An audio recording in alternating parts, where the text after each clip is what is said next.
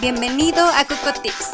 Bienvenido a Cocotips, el podcast cargado de tips y recomendaciones donde aprenderás sobre negocios, capacitación, emprendimiento y, por qué no, hasta estilo de vida. Todo de una forma sencillita, clara y totalmente práctica. Yo soy Coco Alfaro. Comenzamos, comenzamos.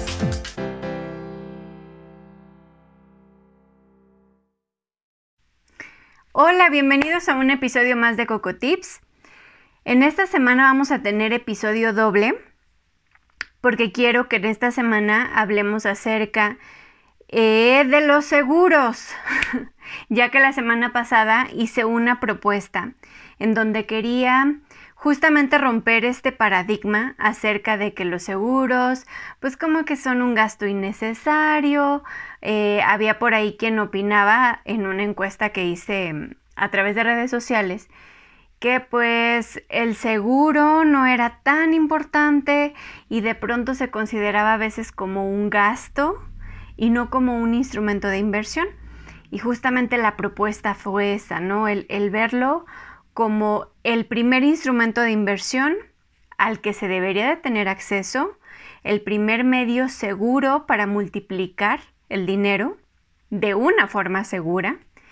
Y bueno, esa fue como mi propuesta de valor en el episodio pasado. Si no lo escucharon, pues bueno, antes de este sería una buena idea que lo escucharan para que entiendan un poquito más de qué va este y el siguiente episodio. En este quisiera yo profundizar sobre dos seguros que desde mi punto de vista son los más, eh, no quisiera decir los más importantes, porque también una de las preguntas que surgieron a lo largo de, estos días después de ese episodio era, ok, nos queda claro que hay seguros para todo seguros de vida, seguros de gastos médicos, seguros de autos, seguros de viajes, seguros de casa, de negocio. Hay seguros para todo. ¿Cuál es el más importante o cuál es el que debería yo de contratar primero o por cuál debería de empezar? Porque pues también está claro que posiblemente pues a lo mejor mi presupuesto no alcanza para tener seguro de todo por cuál empiezo, ¿no? O sea, ¿cuál debería de ser el primero que debería de contratar? Y bueno, mi respuesta ante esta pregunta es, todo depende de cuáles sean tus prioridades. De ahí es de donde debes de partir. ¿Qué es lo más importante para ti? ¿Qué es lo que quieres preservar? ¿Qué es lo que quieres conservar? y también cuál es tu presupuesto. Eso es lo que, lo que va a determinar cuál es el seguro que debes de contratar primero. Y partiendo de esta premisa, pues yo te diría, un coche, muy posiblemente, si lo tienes o no lo tienes, pues no creo que pase gran cosa. Pero tu vida y la salud, si no las tienes, creo que ahí sí se te complican mucho las cosas, al grado de que se para tu vida. Entonces, el seguro de vida y el seguro de gastos médicos mayores, desde muy, mi muy particular punto de vista, son fundamentales. No quiero decir que son los más importantes, pero sí son los que yo sugeriría como fundamentales. Todo mundo deberíamos de tener un seguro de vida y un seguro de gastos médicos mayores. ¿Qué tan costoso? ¿Con qué compañía? ¿Qué coberturas? Eso ya eh, depende de cada quien, depende de nuestras necesidades, depende de nuestras edades, depende de lo que estemos visualizando. Eso hay que revisarlo con un asesor, hay que ver opciones, hay que checar cuál es nuestro panorama, lo que queremos eh, cubrir, todo eso, o sea, todo eso lo hay, que analizarlo en un seguro antes de contratarlo. pero sí tener cobertura médica. Y creo que esa fue una de las, de las enseñanzas que nos, que nos dejó la pandemia y nos sigue dejando la pandemia.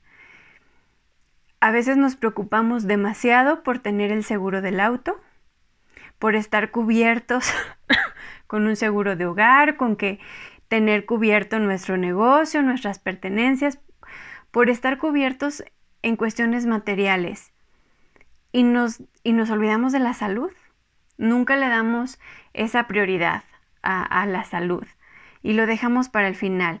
Y al momento en el que ocurre un problema y nos damos cuenta de lo costoso que es y cómo una enfermedad puede consumir todos nuestros ahorros, puede consumir todos los frutos de nuestras inversiones, entonces es cuando lamentamos no haber previsto y no haber invertido en un buen seguro.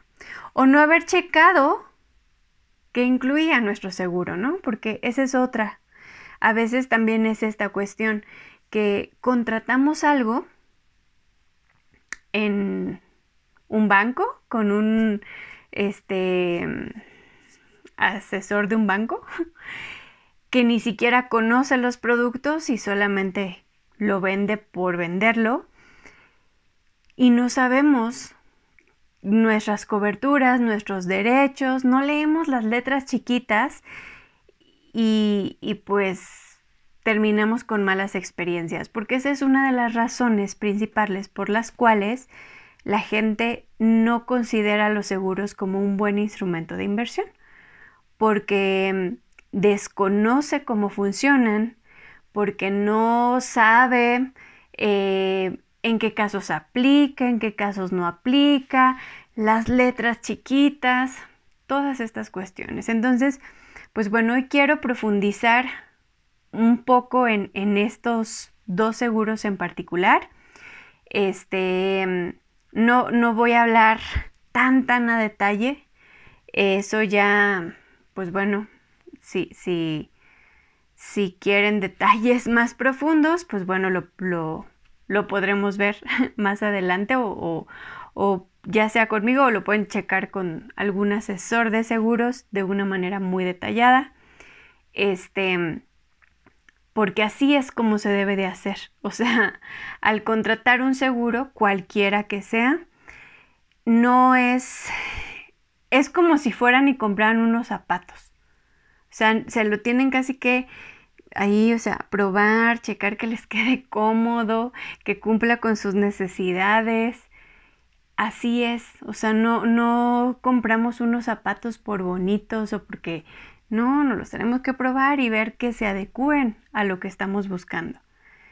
Entonces, lo mismo pasa con el seguro, tenemos que ajustarlo a nuestras necesidades. Esa es la bondad de los seguros. Todos los seguros no importa de lo que sea, van a tener lo que se llama coberturas básicas. Estas coberturas básicas es lo que va de cajón. Por ejemplo, en el caso del seguro de vida, que es uno de los que vamos a hablar hoy y por el que voy a iniciar. La cobertura básica del seguro de vida, pues es la cobertura por muerte. Todo mundo creemos que el seguro de vida, pues me va a servir para que cuando yo muera, mis hijos o mis beneficiarios, aunque no sean mis hijos, que pueden ser a lo mejor mis padres o algún dependiente económico, reciba algo con lo que pueda eh, sostenerse económicamente cuando yo ya no esté. Y esa es como la idea que tenemos. Para eso sirve un seguro de vida. Esa es la cobertura básica. Todos los seguros de vida van a tener esa cobertura sí o sí. Pero también existe lo que se llaman coberturas adicionales.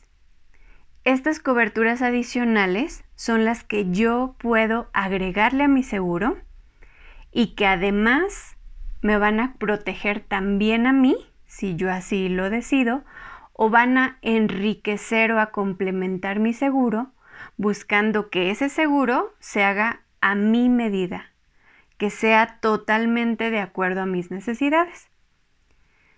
Antes yo pensaba, ¿para qué voy a contratar un seguro de vida? No tengo hijos. ¿Cómo para qué me serviría? O sea, ¿a quién le voy a dejar ese seguro? No tiene caso. Pues mejor contrato solamente un plan de ahorro. Este, pues estoy ahorrando, estoy invirtiendo y ya, o sea, pues en todo caso si llego a fallecer, ese plan que tengo, pues se lo quedará a alguien, ¿no? No sé. Pero ¿para qué contratar un seguro de vida? Ni siquiera lo voy a disfrutar yo, o ni siquiera le voy a sacar beneficio yo. Ese era como mi pensar hace años, ¿no? Pero ya cuando conozco en qué consiste y me doy cuenta que el seguro de vida, adicional a la cobertura básica, también me permite el que yo pueda tener una pensión, porque el seguro de vida te protege también así, te permite tener una pensión en el caso de que si yo tengo un accidente que me imposibilite para poder trabajar, si se me declara una incapacidad total y permanente, mi seguro de vida me protege en ese caso, pues entonces ya es mucho más atractivo, porque no solo funciona en caso de que yo me muera, también funciona en caso de que yo ya no pueda trabajar. También si dentro de ese accidente yo llego a perder un órgano, como un pie, una mano, ojos, eh, no lo sé, bueno, también me indemniza por esas pérdidas. Entonces, el seguro de vida, además de que protege a mi familia, a mis dependientes económicos, veámoslo así, a mis beneficiarios, también me protege a mí en caso de que yo, por circunstancias de la vida, sufra algún accidente que me imposibilite seguir con mi vida de forma normal. Entonces, ¿es necesario tener un seguro de vida? Claro que sí, porque la vida puede cambiar de un momento a otro. Lo mismo pasa con el seguro de gastos médicos mayores. En el caso del seguro de gastos médicos mayores, también aquí es muy importante considerar, porque a veces creemos que cuando contratamos un seguro de gastos médicos mayores estamos cubiertos por todo. Y no es así. En el caso del seguro de gastos médicos mayores, estás cubierto por todos los padecimientos o enfermedades que sean mayores al valor de tu deducible. En todos los seguros, de auto, de vida, de hogar, de todos los seguros, va a haber un concepto que se conoce como deducible. Ese deducible es el pago que tú vas a hacer para que la aseguradora pueda cubrir el resto. Por ejemplo, vamos a pensar, eh, tú defines en el seguro de gastos médicos mayores que tu deducible va a ser de 15 mil pesos. Perfecto, si la cirugía cuesta 200 mil, no importa, tú pagas 15 mil pesos, la aseguradora va a pagar los 185 mil, ¿no? Bueno, hay otro concepto que ahorita lo explico. Si la operación cuesta 50 eh, mil pesos, ok, tu deducible es de 15 mil, la aseguradora paga los 35 mil pesos, ¿no? Entonces, el deducible es el primer pago que tú como asegurador, asegurado haces y la aseguradora cubre el resto. El deducible se paga una sola vez en la mayoría de los seguros. Hay diferentes productos en el mercado. Algunos pueden manejar un deducible más chiquito, pero lo tienes que estar pagando todas las veces que requieras atención médica. Hay otras donde solo se paga una vez por padecimiento y ya no lo vuelves a pagar mientras sea el mismo padecimiento. Por ejemplo, en un cáncer, solo se paga una vez y ya no lo vuelves a pagar. Eso se tiene que revisar al momento de contratar un seguro de gastos médicos mayores. ¿Cuánto se paga de deducible y cada cuándo lo tienes que pagar? Otro concepto importante a revisar en una póliza de gastos médicos mayores es un copago que se llama coaseguro. El coaseguro es un copago, se llama así porque es un pago que se hace en común con la aseguradora. Es decir, tú asegurado pagas una parte y la aseguradora paga el resto. Tú un porcentaje puede ser del 10% y la aseguradora va a pagar el 90% restante. Y este copago o este coaseguro va a aplicar en todas las atenciones restantes después de haber pagado el deducible. Por ejemplo, retomemos el, el ejemplo del cáncer. Resulta que detectaron cáncer, tú pagaste tu deducible, que fue de 15 mil pesos, entonces restaron 85 mil para una atención de 100 mil pesos, por ejemplo. Ok, entonces de esos 85 mil restantes, la aseguradora va a pagar el 90% y tú vas a pagar el 10% del deducible. Entonces, en realidad, tú solo pagaste deducible y coaseguro y todo el resto lo pagó la aseguradora.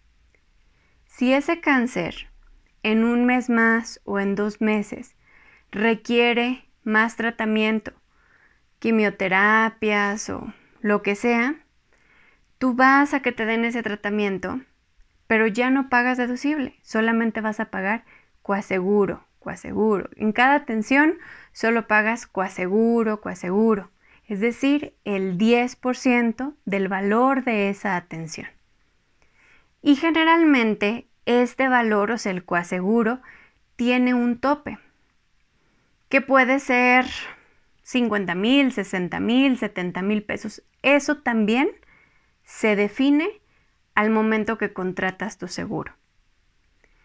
Entonces, por eso es muy importante que al momento que tú contratas una póliza de seguro de gastos médicos mayores,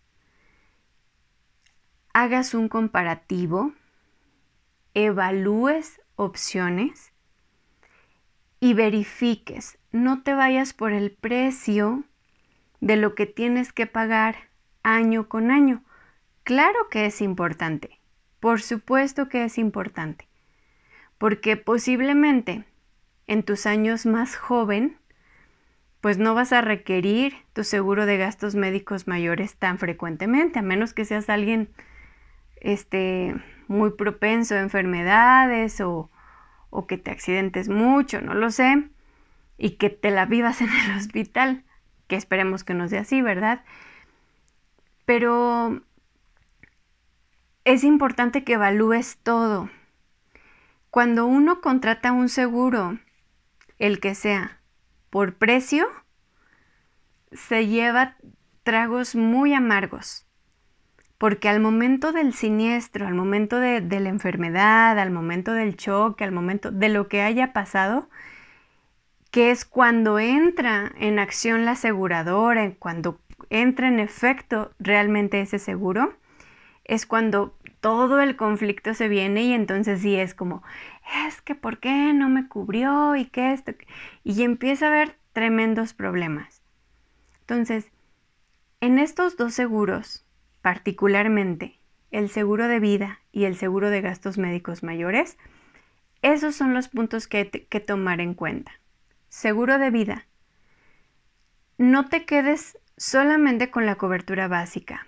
Yo te recomiendo que contrates em, la cobertura adicional que es por incapacidad total y permanente, que es la que te va a dar esta protección en caso de algún accidente o alguna incapacidad para que también te proteja a ti en vida, no solamente cuando tú ya no estés. Y en el caso del seguro de gastos médicos mayores, que revises si lo que tienes que estar pagando como prima anual, o sea, el pago que se hace año con año, esta prima anual va a ir incrementando año con año. Entre más joven seas, más barata va a ser. ¿Por qué? Porque entre más joven eres, menos propenso eres a enfermarte. Entre más grande eres, pues obviamente el riesgo de que adquieras alguna enfermedad, pues se va a incrementar. Ojo, otra cosa importante en el seguro de gastos médicos mayores. El seguro de gastos médicos mayores se contrata cuando estás sano, no cuando estás enfermo, porque todas las enfermedades que tú ya tengas al momento de contratar un seguro de gastos médicos mayores van a quedar excluidas. Tu seguro te va a proteger a partir de ese día hacia adelante, pero todas las enfermedades que tú tengas en ese día quedan excluidas, ya no te las va a cubrir.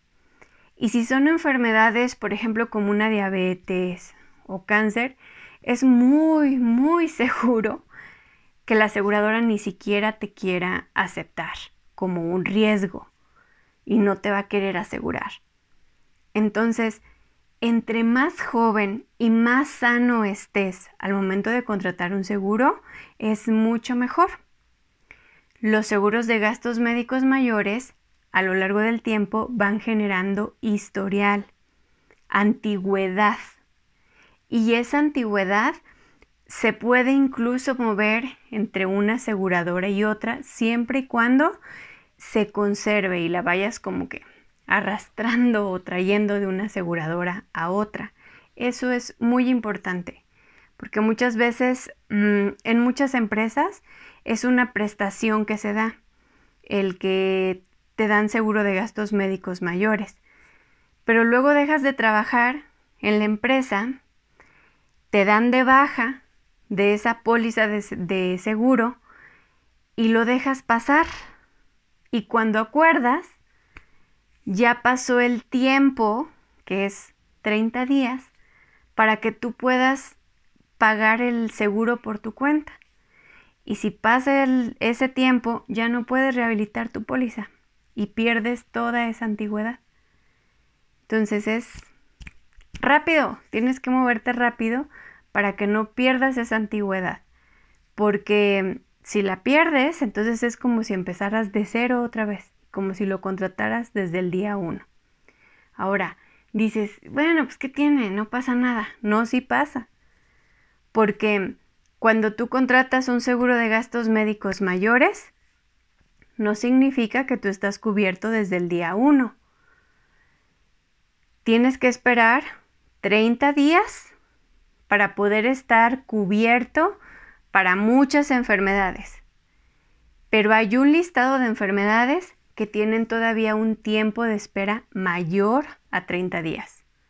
Estoy hablando de meses e incluso de años. Entonces, si tú ya traes un historial donde ya tenías un seguro por cinco años y resulta que, no sé, por ejemplo, vamos a pensar en el cáncer. Te enfermas de cáncer, pero tú ya perdiste esa antigüedad, pues tu nuevo seguro ya no te lo va a cubrir. Pero si sí lo traías, si, si, si te respetan esa antigüedad, pues, pues claro que ya te lo cubren, ¿no? Entonces, esos son puntos muy importantes que no conocemos en estas dos pólizas y que para mí era muy importante este, mencionarlos eh, en este episodio, porque incluso para mí, o sea, cuando yo los conocí, cuando yo este, supe más acerca de estos temas, cuando estuve capacitándome, certificándome y todo eso, y después en las asesorías que llego a tener con clientes y todo y que profundizamos en el tema de los seguros, hay muchos mitos, hay muchos eh, falta de información, que es lo que justamente hace que se cometan muchos errores, muchos errores y que se tenga una cultura muy mala acerca de los seguros y que por eso no se contraten. Entonces, pues bueno, en esta ocasión les dejo esta información que de verdad espero les sea de valor, que les sirva y sobre todo que les genere mucha conciencia para que si ustedes invierten en cosas que de pronto a veces no generan tanto valor o no suman tanto a su vida, pues también le inviertan a cosas que sí les pueden dar beneficios a corto, a mediano, pero sobre todo a largo plazo. Y pues bueno, en el siguiente episodio hablaré de los mini seguros, que también son importantes. Desde mi punto de vista, este, también debemos de considerarlos como instrumentos de inversión. Yo diría que son como los setes de los seguros, o sea, hay que considerarlos también para diversificar nuestra seguridad. Este, y pues bueno, hasta aquí este episodio. Nos vemos en el siguiente. Adiós. Coco Tips. Esto es todo por hoy. No olvides seguirme en redes y recuerda que tenemos una cita la próxima semana. Adiós. Adiós. Coco Tips.